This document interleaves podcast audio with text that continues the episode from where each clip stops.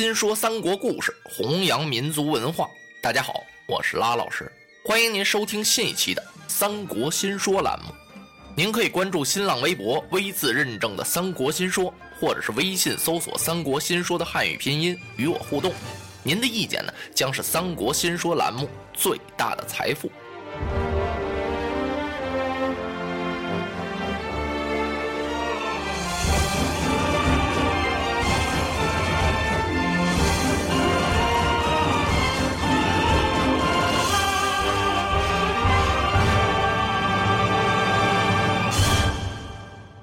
董卓假借大宴文武群臣之名，他要废天子，另立新君。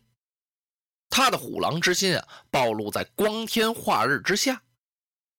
当他把这句话刚说出来，咵嚓的一下，荆州刺史丁原就把桌子给周了。董卓一看，哈哈，丁建阳，你好大胆子呀！你敢不从？今日。是从我则生，逆我则亡。他刚要吩咐人把丁建阳与我拿下，董卓举目这么一看，在丁原身后边啊站立着一位将军，他威风凛凛，杀气腾腾，啊！把董卓给吓了一跳。这谁呀？这人啊不是旁人。感情正是荆州刺史丁原的义子明灵，他姓吕，名布，字奉先。吕布站在那儿是虎视眈眈，怒目而视，看着董卓。打一进府来呀，董卓在这厅堂前后左右安排的那些铁甲军啊，也就是那些埋伏吧，吕布全看见了，根本没把他们放在眼里。现在只要是董卓拿丁原这话一出口，他当时就要了董卓的命。董卓身边坐着的那个军士啊，李儒一看不好，他赶快打了个圆场。哎呀呀呀呀！哎，且慢且慢！他几步走到丁原的跟前，丁刺史，您这是何必呢？转过脸来呀，他急忙冲着董卓递了个眼色。啊主公，您也要息怒啊！今日是欢宴文武，我们不应该谈起国政啊！啊，来啊来啊，快把桌案扶起，重布酒菜，请丁刺史您入座，再饮三杯呀！丁原一听，哼，气得啪把袖袍一抖，拂袖而去，领着他干儿子吕布走了。这些文臣啊，是你瞅瞅我，我看看你。大家伙儿啊，又瞅了瞅董卓，这可怎么办呢？这顿酒宴呀，是不欢而散。董卓憋了一肚子气，回到后堂上啊，刚坐在这儿，听院子里腾腾腾腾腾腾一阵急促的脚步声，啪嗒，这连笼这么一挑，打外边啊进来一个亲兵。哎呀，主公啊，大事不好！何事惊慌啊？荆州刺史丁原在城前骂战，并且让您亲自出马去见他。哎呀呀呀！呸！此子丁原丁建阳有何德能，敢叫老夫去会他？哼哼！来，擂鼓声停！隆隆隆隆隆隆隆隆隆！随着一阵鼓声，董卓率领精兵一万，带着郭汜、樊稠、张济、李傕几员战将，杀出了城外。啪！两阵对圆，董卓是手按鞍桥，举目往对面这么一看，哎呀，荆州人马是队列整齐，刀枪越眼。只见大道旗是迎风飘摆，旗下有两匹战马，左是吕奉先，右是丁建阳。只见吕布手持方天画戟，是威风凛凛。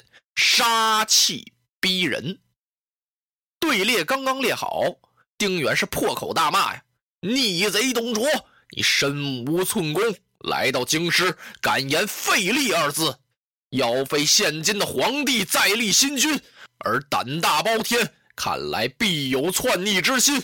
如今还不赶快滚鞍下马，在老夫鞍前请罪啊！更待何时？”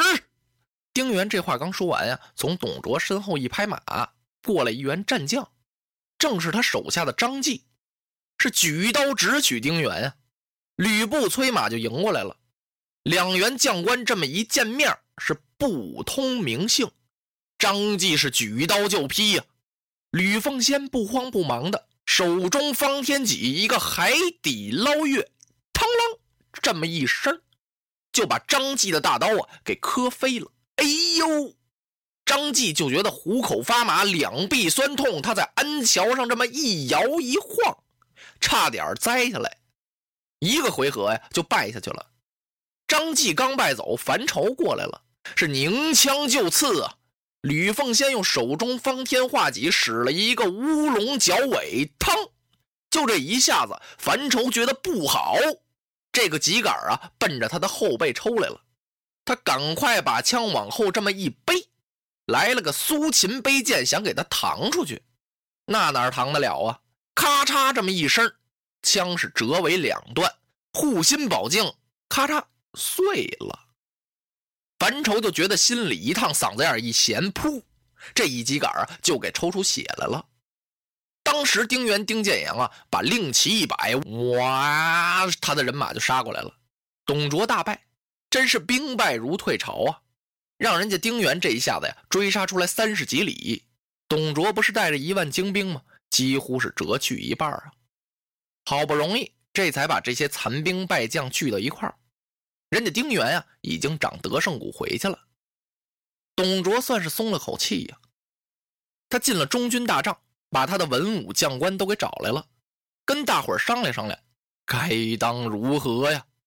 哎呦，董卓可不像刚来的时候那精神头了，连那胡子呀都打了绺了。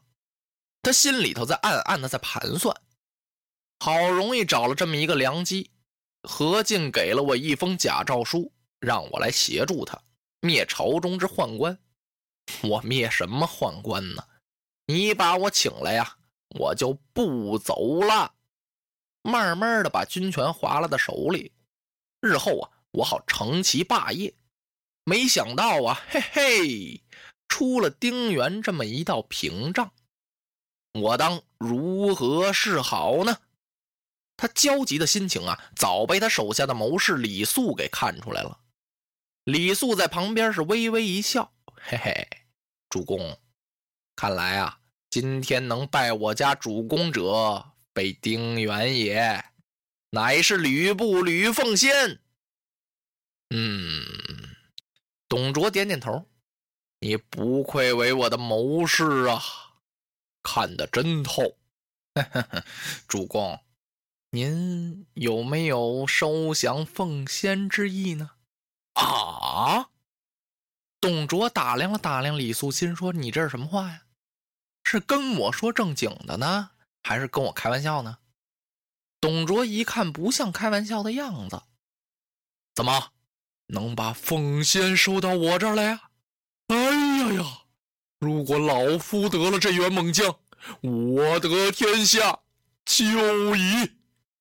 李肃一摆手，请各位将军。回帐安歇，我要与主公单独议事。这些将军啊，都出去了。董卓问他：“先生啊，方才之言可是与老夫相惜呀？你跟我开玩笑呢吗？” 主公啊，我怎么敢呢？您有所不知啊，吕布乃是学生之同乡啊。吕奉先呢？我是深知其人，您要收他呀，易如反掌。啊！哎呀呀，先生，望你以高技教我呀！你快给我出个主意吧。吕布其人啊，好利而忘义，您只要给他些东西，大事可成。哈哈，那我应该送他点什么呢？先生，您看。我给他黄金千两，珍珠百颗，玉带一条，如何呀？李素点点头。这礼物要说呀，可是不少了。不过主公您啊，还得搁点爱。嗯，好，好，好，只要先生你一提出，尽老夫之所有，无一不许。感情董卓呀，自从在厅堂宴会上一见吕奉先呀，他就喜欢上这员将了，喜欢的不得了啊！他恨不得一下子就把吕布得到他的手里。所以今儿个李肃这么一说呀，他什么全舍得了。你说还要什么吧？李肃说呀，不用别的，主公。只要您把您胯下的赤兔胭脂兽宝马赠于凤仙，我便将他说进咱们的大营。啊，这个一提这匹赤兔马呀，董卓有点舍不得了。啊，他这这宝马可了不得呀！此马是价值连城，你趁千金，他没地方买去呀。如果说要给我的宝马插上双翅，它便可上天；要放在海里，它就能成为蛟龙啊！这马就是老夫的心头肉啊！我说李先生，咱们给他点别的不行吗？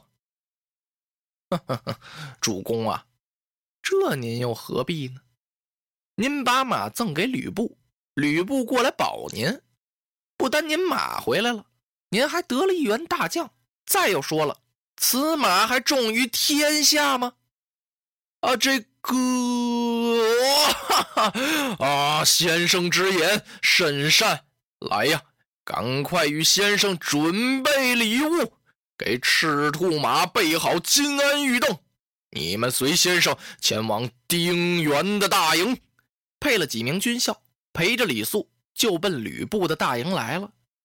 刚到营门这儿啊，让人家的巡营小校就给抓住了。你是干什么的呀？嗯，哼哼，松开，松开，松开！我乃吕布吕奉先之故友李肃是也。赶快到里面通禀。小校进来一报，嗯，吕布一愣啊，他想了一想，李肃。是有这么个同乡，可是好多年没见了呀。今儿个他怎么来了呢？有请，只轻轻说了这么两个字。吕布连大营都没出，就是说呀，很不热情。可李肃一进大帐啊，嚯，他倒热气腾腾，进的帐来是双拳紧抱。哈哈，哎呀呀，贤弟呀，这真是久旱逢时雨，他乡遇故知啊。没想到能在此处得会贤弟，愚兄李肃不才，这厢有礼了。吕布站起来，啊，我当何人？原来是李仁兄啊！别来无恙，请坐叙话。啊，哈哈，有座有座。于是啊，他们就分了宾主，落了座了。那之后又发生了怎样的故事呢？咱们下回再说。落花葬黄冢，化蝶各西东。千年之后的我，重复着相同的梦。恍惚中，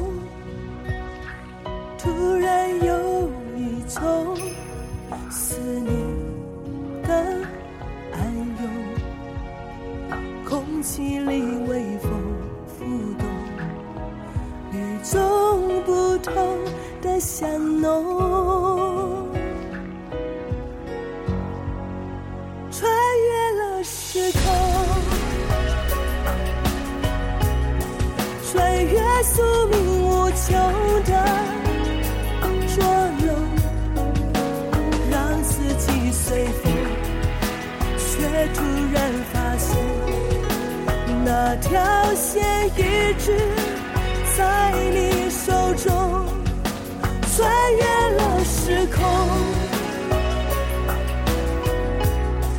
穿越千山散流的疼痛。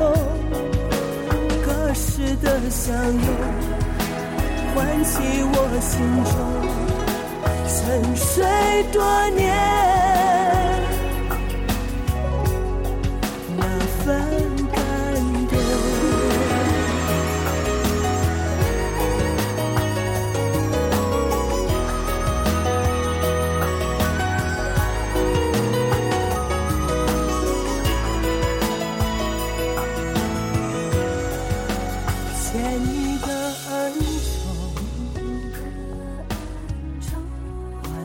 柔情万种，这千回百转，也只为了。